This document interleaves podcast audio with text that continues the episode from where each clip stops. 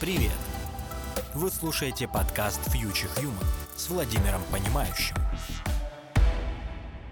Это запуск новой рубрики на Community Hub Future Human, где мы говорим о людях будущего и будущем людей, их месте в жизни государства и государств в их жизни. Также мы поговорим об уже наступившем пост-апокапитализме. Экономики прошлого уже нет, а ее строительство идет полным ходом. Ну, точнее, не экономики прошлого, а экономики будущего, вот ее стороны.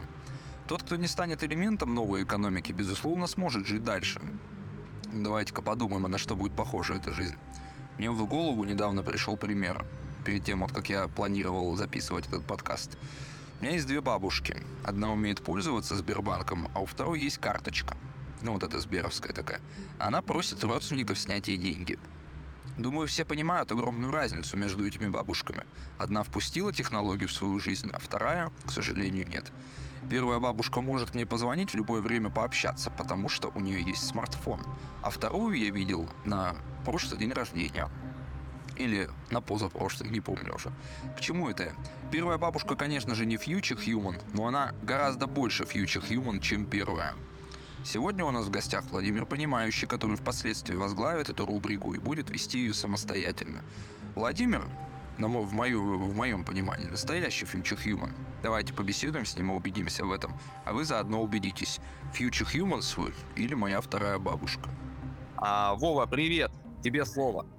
Да, приветствую, приветствую. Очень рад, что пригласили. Очень классно, что такая вообще рубрика появляется. И э, очень интересно будет поговорить о нашем будущем. Вов, кто такой Future Human в твоем понимании и чем он отличается от, от Post-Human? Давай так попробуем. Скажем так, э, что, наверное, Post-Human — это те, кем мы должны стать после людей, а Future Human — это вот наш такой мостик от э, нашего, того, кем мы сейчас являемся, да, Homo sapiens, К, как раз к постхьюману.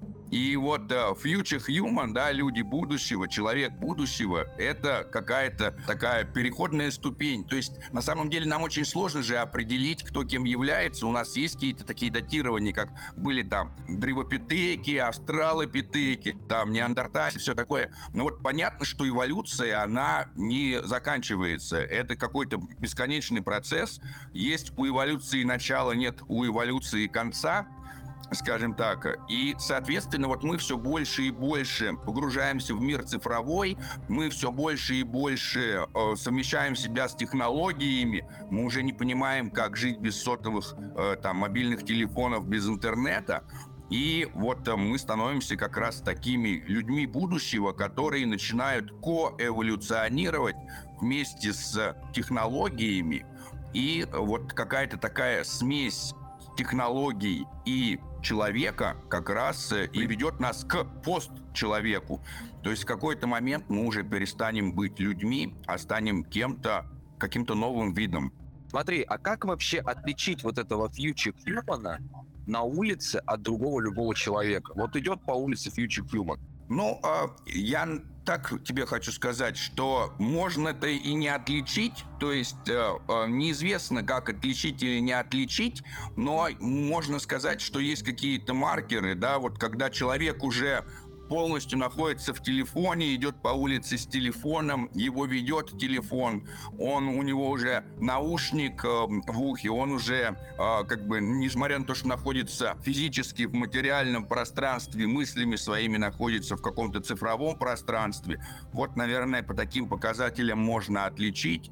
Ну и, э, конечно, обыкновенные люди, да, люди прошлого, а у них такой образ жизни, как в прошлом, да, то есть они видят свою жизнь в мире материальном, проводят большинство времени в мире материальном, собираются в мире материальном и говорят о каких-то материальных ценностях, да, как бы мне там что-то заработать, поменьше поработать, да побольше заработать. Эм, люди будущего — это, наверное, те люди, которые уже находятся своими мыслями в будущем. И встречаются они уже в цифре, и ведут свои они какие-то разговоры в цифре.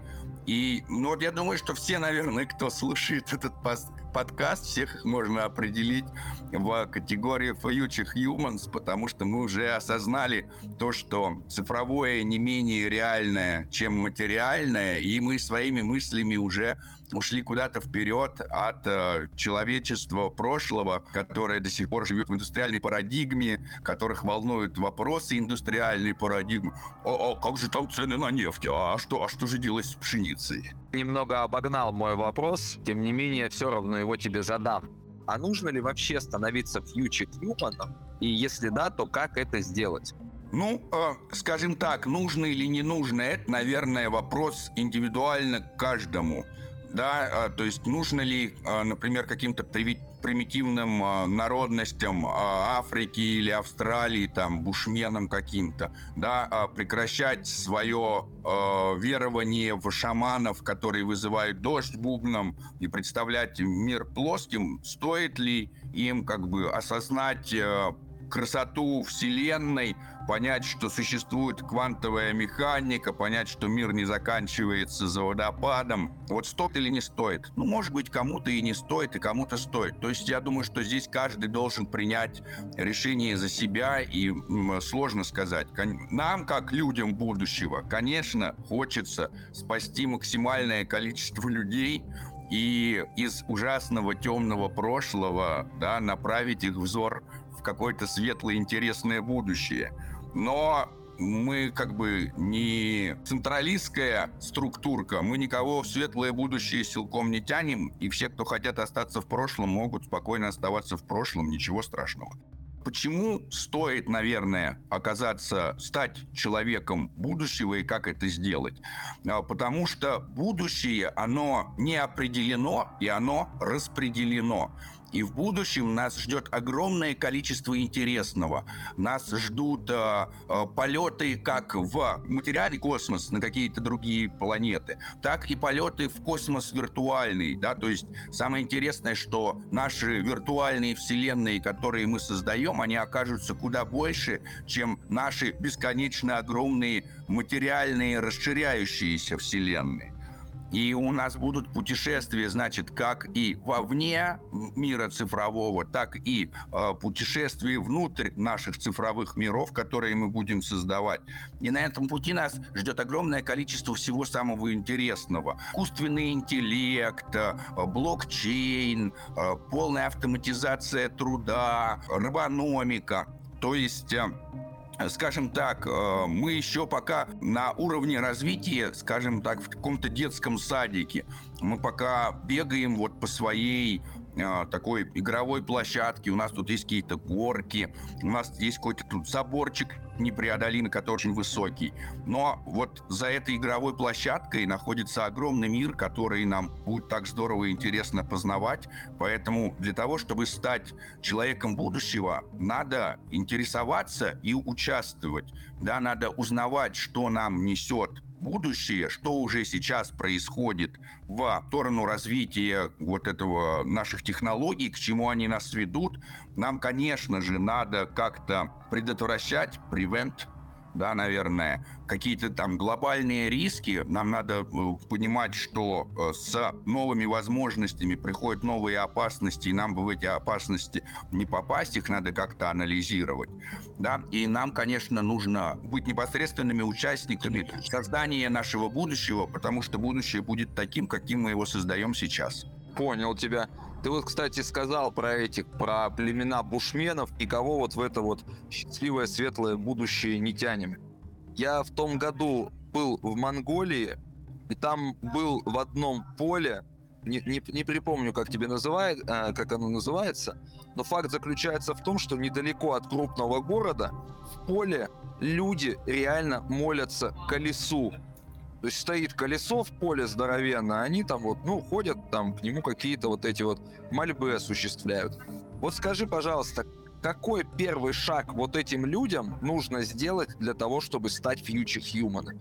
По-твоему? Буквально короткий ответ первый. Я думаю, что не стать им, и, ну, то есть имеется в виду так, они не смогут сделать этот шаг, мне кажется, без какой-то нашей помощи, и это поднято у Стругацких, например, в книге, да, там были такие прогрессоры, прогрессоры. Да, люди, которые брали и отправлялись на другие планеты к более примитивным мирам, чтобы помочь этим мирам прогрессировать. Вот, судя по всему, нам тоже нужны прогрессоры такие, да, которые бы отправлялись как-то и пытались, с одной стороны, не навредить и не разрушить, да, ну, то есть э, глупо приходить к волкам, да, и говорить: здравствуйте, волки, вылезайте из пещеры, они тебя цап-цап и покушали, да, тут и непонятно, насколько возможно ли вытащить, да, то есть нам надо здесь оценивать какие-то риски и, и так далее. Второй момент, что все эти вот э, мультикультуры существующие,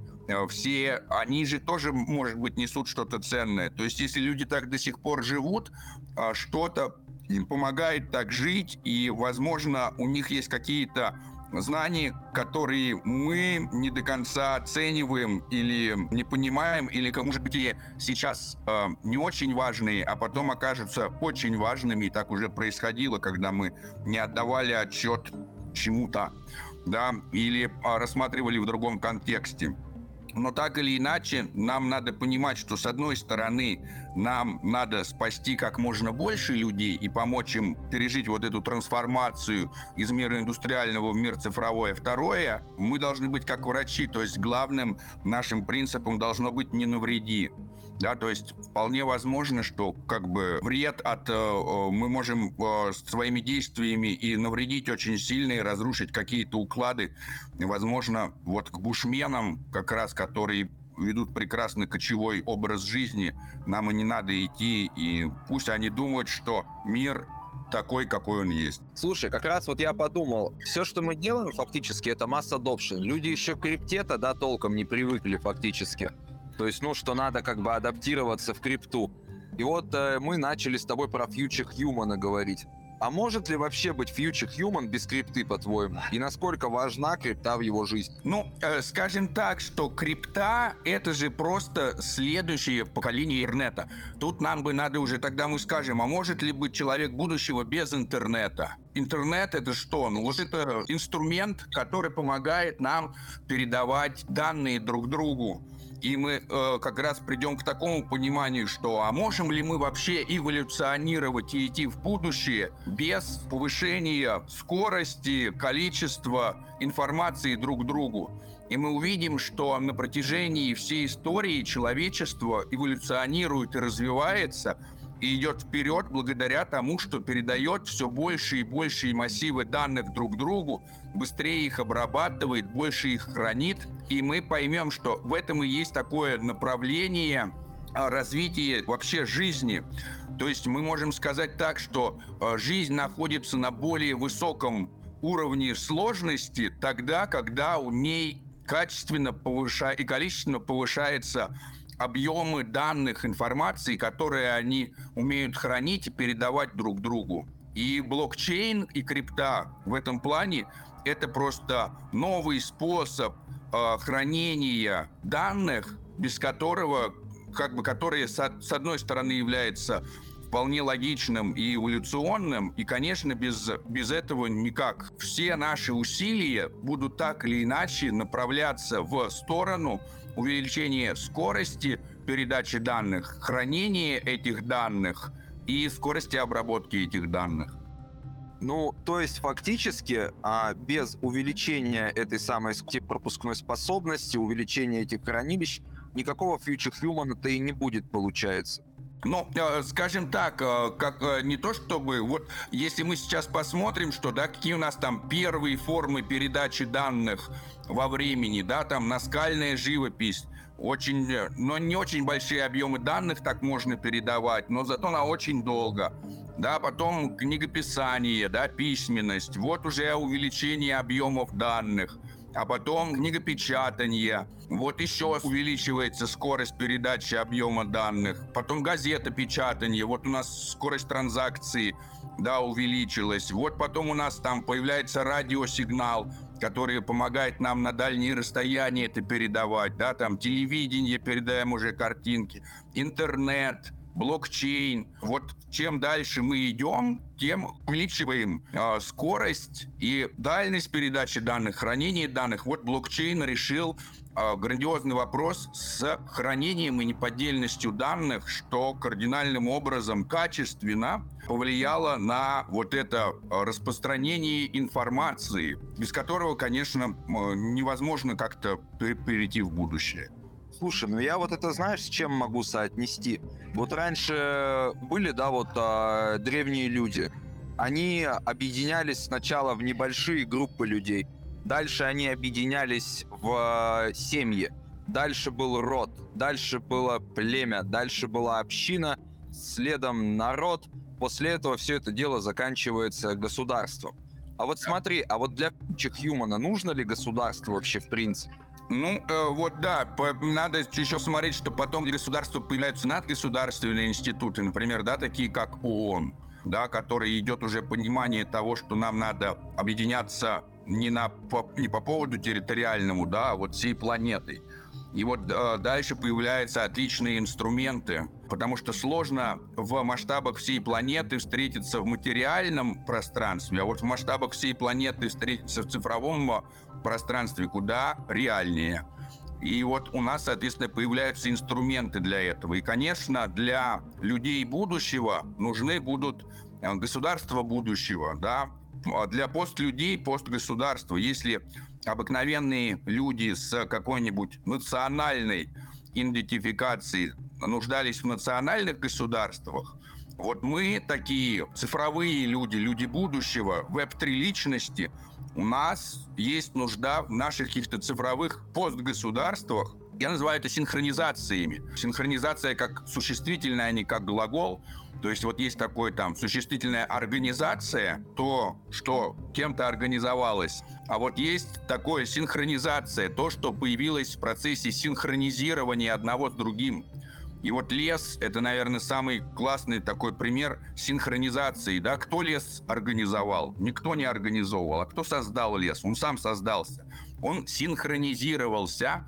Просто, да, это, получается, это экосистема, которая динамическая, которая адаптивная, в которой нету главного центрального звена, и все участники, все акторы леса взаимодействуют друг с другом динамически, и все друг от друга зависят, и все друг с другом синхронизированы.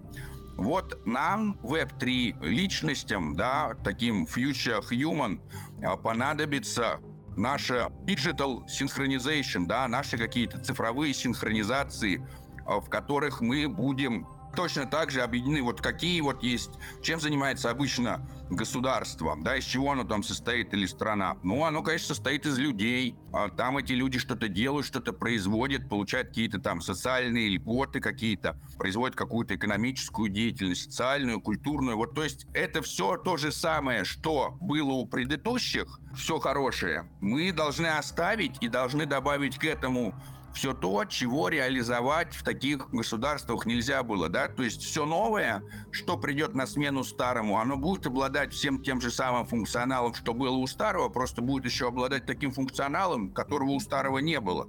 И именно поэтому люди из старого будут переходить в новое, они будут говорить, так там же то же самое, только легче, проще, быстрее и эффективнее, да, как люди переходят от ви эйч эс к си ди, от си ди-шек к флешкам, от флешек флешек к облачному хранению, потому что, ну, все то же самое, только быстрее и эффективнее. Вот, соответственно, в наших каких-то таких постгосударствах, в наших цифровых синхронизациях у нас также будут наши люди-граждане, которые также будут получать какие-то блага, и, можно сказать, это реворд от сети, да, там, эй пи ар, какой-нибудь безусловный доход. Люди смогут производить экономическую деятельность друг с другом. Вот у нас для этого есть DeFi, да, там пулы ликвидности. Люди смогут реализовывать сами себя, будут, то есть токенизация личности, токенизация репутации. Люди смогут предлагать свои сервисы за свои токены. У нас также будет управление, да, только наше правительство, оно будет не бичом, да, и не кнутом. Наше правительство будет, наоборот, заниматься управлением, и оно будет находиться под контролем сообщества, да, а не контролировать сообщество. То есть оно будет выполнять так или иначе какую-то волю сообщества, и у них не будет возможности взять и навязать кому-то что-либо. У них будет только возможность делать лучше, а если они так делать лучше не будут, то их будут просто выкидывать из этого управления, и для этого все есть механизмы. Да, то есть у нас будет распредел... распределенное децентрализованное управление. У нас также будет наша армия, да, это валидаторы, которые защищают будут защищать наши цифровые страны. Но чем наша армия будет круче? А нашей армии нельзя будет нападать. Наша армия только для защиты. Невозможно будет вести войну с кем-то другим, но возможно будет защищаться от нападающих. Ну смотри, Вова, получается, если а, армия нужна только для защиты, а никто не будет нападать, то тогда от кого она будет защищаться, если никто не будет нападать? Вот, э, фишка в том, что как раз в индустриальных государствах, да, материальных, э, есть такая там борьба за территорию, и которая вполне ограничена, да, метрами там и так далее. И за ресурс, который тоже там вполне ограничен. А вот у цифровых государств, да, постгосударств, цифровое пространство безгранично, и ресурс мы можем выпускать безграничный. У нас будет, будут идти, скажем так, битвы за людей. Да, мы будем переманивать друг у друга разработчиков, мы будем переманивать друг у друга активных участников. Как это будет происходить? Да, это будет происходить без кнута. Это будет, то есть, важный такой переход к тому, что у нас не будет кнута, у нас будет пряничек, и либо отсутствие пряничка. И кто-то будет говорить, а почему он получил, а я не получил? А мы говорим, потому что он, типа, играл по правилам и делает хорошо, а ты ничего не получил, потому что ты не играешь по правилам, да, но наказания не будет. Будет только награждение или отсутствие награждения, это очень важный апдейт, мне кажется, да, то есть...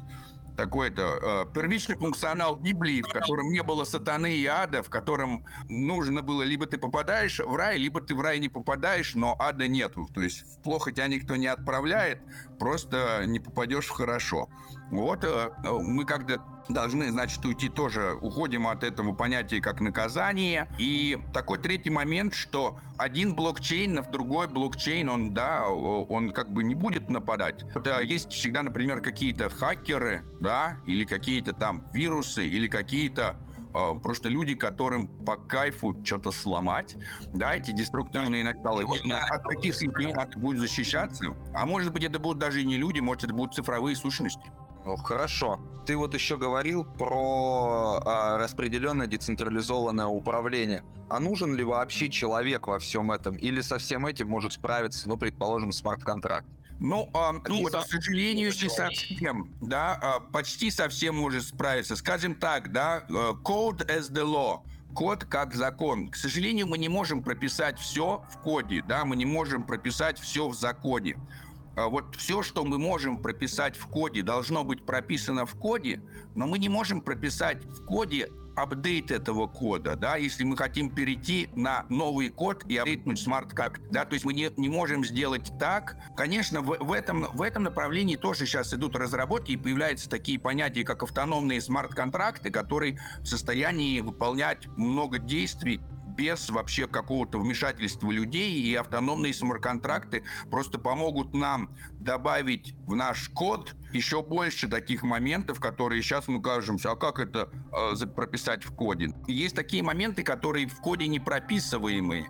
Да, мы не можем прописать в коде, там, типа, будь хорошим человеком, не порти другим настроение. Да, это не, не, не прописывает. То есть прописать мы можем это написать, как это будет, да, исполняться. То есть какие-то моменты нам придется все равно оставить на участников, на их решение. Тем более, что есть вопросы, по которым у нас нету разногласий. Да, там, типа, не убей, не убей. Все согласны, все согласны. А вот есть такие вопросы, по которым непонятно, как лучше. И вот именно от этих решений будет зависеть будущее. И это, например, изменение каких-нибудь параметров. Да? То есть смарт-контракт должен срабатывать, когда чего-то там шестьдесят семь процентов или чего-то там тридцать четыре процента. А как определить это число? Вот нам надо, значит, как-то... Децентрализованных оракулов, я думаю, может помочь в этом. Конечно, децентрализованные оракулы, без, как бы, это будет большая часть. Мы сейчас уже не представляем свою жизнь без оракулов, да, и нам это постоянно нужно узнавать, начиная от... Для криптонов это агрегаторы типа там CoinGecko, а для не криптонов, да, это, например, какой-то там типа официальный сайт какого-то, да, там типа прошло такое-то решение. да, и приняли так-то, теперь закон такой-то или что-то в этом роде, да, то есть мы не представляем свою жизнь сейчас без оракулов, и, скажем так, все вот эти там новостные сайты и так далее, это как бы централизованные оракулы. Нам нужны... Но это вот та самая вот эта безграничная пропасть между веб два и веб три, где нету пока что веб два с половиной. Вот, как бы, у нас будут и децентрализованные оракулы, у нас, скажем так, вот в этом-то и есть большая радость и интерес становиться человеком будущего, потому что в настоящем, скажем так, или в прошлом, если мы продолжаем жить сейчас, как мы жили в прошлом, то все, в принципе, уже известно, понятно, неинтересно и скучно. А вот если мы обращаем свой взор в будущее и пытаемся стать людьми будущего и построить, создать что-то интересное, на пути к реализации этого у нас появляется огромное количество интереснейших занятий, появляются новые профессии, новые формы занятости, новые формы взаимоотношений. И этим как раз это и есть, наверное, такой главный интерес будущего, да? Узнать, что там будет. Это первое, да, побыть таким хотя бы сторонним наблюдателем изменений. А второе, это побыть непосредственным участником этих изменений. И на этом пути у каждого есть возможность сделать какой-то свой вклад и ощутить себя э, творцом реальности. Вот в этом прекрасность всего этого. Слушай, очень здорово мы перешли про реальности. Вот в одном из своих недавних роликов ты раз, рассказывал про различные типы реальности. Это реальность реальную, реальность цифровую, реальность идейную, если мне память не изменяет. Да, да. Вот в какой реальности живет Future Human и в какой он находится больше, чем в других платформах? Получается так. Ты где вот больше находишься, в ширине, в вышине или там в толщине? А в зависимости от того, стоишь ли ты или лежишь. Да, то есть когда ты лежишь, в вышине находишься меньше, чем в длине.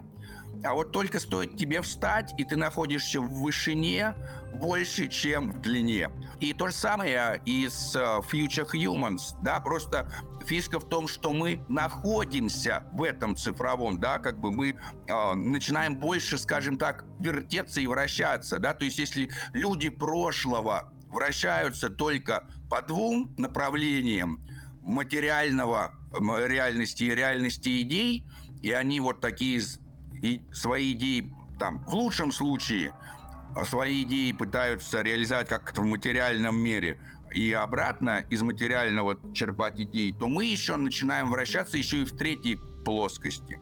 Мы еще и начинаем вращаться и в плоскости мира цифрового. То есть, скажем так, да, вот, вот можно сказать, как отличается человек будущего от человека прошлого. Он находится в одном измерении и больше одновременно. Но э, мы же все люди до сих пор, да, нам надо ходить в туалет, там что-то кушать и так далее, да, и реальность наших идей просто теперь проецируется не только в материальную, но и в цифровую реальность, а из нашей материальной реальности мы теперь переносим что-то в цифровое, а что-то в реальность идей, так же, как и раньше мы просто переносили в реальность идей, а из цифровой мы тянем и в материальное, и в реальность идей. То есть нельзя взять и сказать, где мы больше, потому что мы просто осознаем, что у нас на одну сто больше, чем было раньше. У меня вот возник очень вкусный вопрос для тебя, Вов. Уверен, что он тебе очень понравится. Ты вот как раз про это вскользь начал говорить.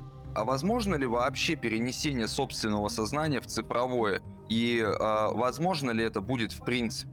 А, ну, не хотелось бы уходить совсем в а, футурологию и трансгуманизм, но вообще, так как физика это не запрещает, да, нашей реальности, то это возможно. И э, вы можете все почитать о том, что есть уже нематода, которую точно всю посмотрели, там ученые разобрали по кусочкам, увидели, сколько у ней там нервных окончаний, создали абсолютно точную цифровую модель, которая работает так же, как нематода, и более того, это открытый программный код, и вживили его даже в робота, и вот ездит робот, который поступает, ну вот точно так же, как нематода, да, то есть цифровая жизнь возможна. И комплексити, да, сложность этой цифровой жизни э, легко может увеличиваться, да, и если мы Второй момент, что здесь мы переходим к таким вопросам, что такое сознание, да, и мы понимаем, что наше сознание сформировано не только нашей э, нейронной деятельностью, а точнее так, к нам же поступают сигналы от наших рук и от наших ног, да, и вот представьте, что вы э, очнетесь, а у вас рук нету, вы от них сигналов не получаете, ног нету, вы от них сигналов не получаете, желудка нету, там, сердца нету, а наш весь организм, он строится на том, что мы ощущаем там температуру, давление и так далее, да, то есть и все эти поступающие сигналы являются формирователями нашего сознания. А вот как себя будет э, чувствовать сознание, к которому не поступает... Который... Ты описываешь нулевую серию третьего сезона «Черного зеркала». Называется это про куки, которая история была, где сознание просто было скопировано.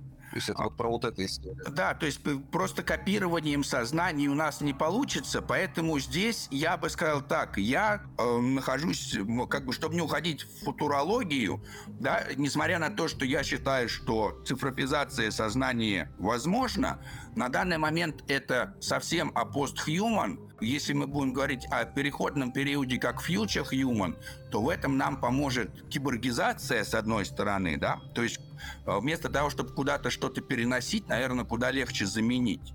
Да, я там заменю свое сердце на искусственное сердце, легкие на искусственные легкие, кожу на искусственную кожу, потом первый нейрончик на искусственный нейрончик, второй нейрончик, и вот так вот шаг за шагом просто переделываю себя из-за биологического в какого-то другого. Ванда Масмэш киберпанка, короче, превратился. Да, второй момент, это, конечно, генная инженерия, которая тоже так же развивается. То есть, скажем так, мы же роботы, просто у нас есть такое разделение на биологическое и небиологическое, но реальность такого разделения не знает. Это мы искусственно разделили что-то, химию на органическую и неорганическую, абсолютно искусственное разделение, которое, ну, типа, всеми прогрессивными химиками уже не поддерживается. Соответственно, э, э, как бы есть просто сложность у каких-то динамических структур, да, структуры, которые меняются во времени и находятся в каком-то вза- взаимодействии, и они, это самое, скажем так, э, интеркоммуникабельные, да, то есть все их взаимодействие еще зависит от того, как поступают другие. И вот это мы можем, наверное, да, назвать какой-то жизнью. И то, что я состою из одних форм молекул или из других форм молекул, если э, сложность эта остается, и если взаимодействие с ними динамическое и адаптивное, то, в принципе, все равно, из каких я молекул состою. Бело... То есть, так или иначе, все мы биороботы. Просто вот мы отлично так вот собираемся из таких вот структур. Ничто не... Это не значит, что мы не можем собираться из других структур. Слушай, ну, наверное, к завершению уже вот я тебе такой вопрос задам. Станислав Лем в своем «Солярисе» писал, что человеку нужен человек. А Future Human, ну, нужен вообще человек? И если нужен, то зачем? Начнем с того, что давайте посмотрим просто, как это все происходит, да? А, нужен ли одному атому другой атом? Ну вот непонятно, но когда два атома там встречаются, два разных, например, атома, ну, типа, или одинаковых, да, происходит какое-то взаимодействие, интеракция. Вот когда натрий с хлором встречается, одному есть что принять, другому есть что отдать, они, бац, и соединяются в натрий-хлор. Получается что-то новое, с какими-то новыми функциями. То есть сам по отдельности натрий и сам по отдельности хлор не обладают теми свойствами, которые обладают натрий-хлор. Потом мы видим, что вот есть одноклеточное, да, и это одноклеточное, оно ведет себя бактерия, например, какая-нибудь туберкулезная палочка. Когда она одна, она ведет себя абсолютно по, по одному, но когда она понимает, что вокруг очень много туберкулезных палочек, они начинают все строить кокон, потому что когда их много, они себя ведут не так, как когда они одни. Потом мы видим, что когда есть многоклеточные, одно многоклеточное не ведет себя так же, как когда этих многоклеточных в одном типа пространстве становится несколько. И вот мы можем это сами на себе понять, что каждый из нас, когда он один, без присутствия кого-то другого, наше поведение отличается. Но стоит кому-то другому появиться, наше поведение меняется. А стоит появиться третьему человеку, оно еще раз меняется. А стоит появиться четвертому у всех, да, соответственно, поведение каждого из нас изменяется от нашего осознания того, сколько других участников находится вокруг. Подглядывают за нами или не подглядывают за нами. Несмотря на то, что правда это или неправда, но наше поведение будет меняться от нашего представления. Когда мы будем собирать большее количество людей в одном пространстве, и пространство это цифровое, и у нас есть возможность собрать в цифровом пространстве сотни и миллионы людей, да, это очень сложно провести встречу и собрание в материальном мире там больше, чем на тридцать человек. Нужен уже модератор, фасилитатор, чтобы люди там говорили как-то по очереди, по поднятой руке. Да, вот, а в цифровом пространстве мы легко можем собирать куда большее количество людей, куда легче это модерировать, и у нас появляются новые свойства. Соответственно, нужен или не нужен, непонятно, но очевидно то, что чем больше нас объединяется в какие-то вот такие структуры, тем большим количеством свойств и каждый из нас начинает обладать.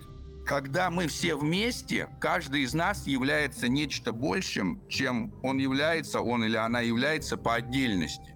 И в этом плане вот у нас есть наше сознание, которое, судя по всему, как-то появляется, когда у нас там сто миллиардов нейронов превращаются в одну какую-то распределенную сеть. У каждого нейрона там по сорок тысяч коннектов с другим нейроном. И вот у нас появляется какое-то вот такое сложное сознание, которое может как-то даже описать что-то, какие-то чувства и так далее.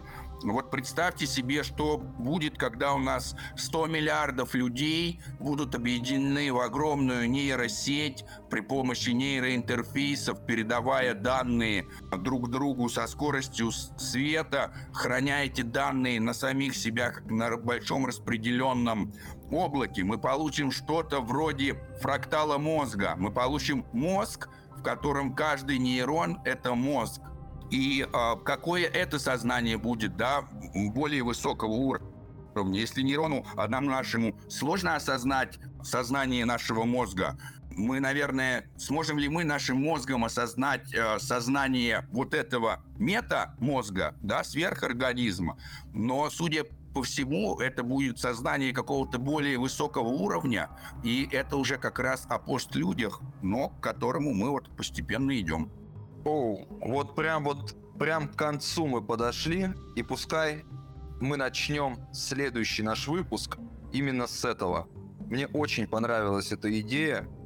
А, Вов, большое спасибо тебе за подкаст, очень круто, и я желаю тебе успехов на этом а, одновременно и легком, и нелегком пути. Спасибо. Да, да, спасибо, спасибо огромное, что пригласили. Да, очень будет интересно поразвивать всю эту историю. Надеюсь, что все мы с вами станем частями какого-то э, сверхорганизма, и где каждый из нас станет куда большим, чем мы есть. Пусть кто-то боится себя потерять, считая себя чем-то важным. Нам смысла нет труса за страх укорять. Нам нужно, чтобы трус стал отважным. Вы прослушали подкаст Future Human. До новых встреч!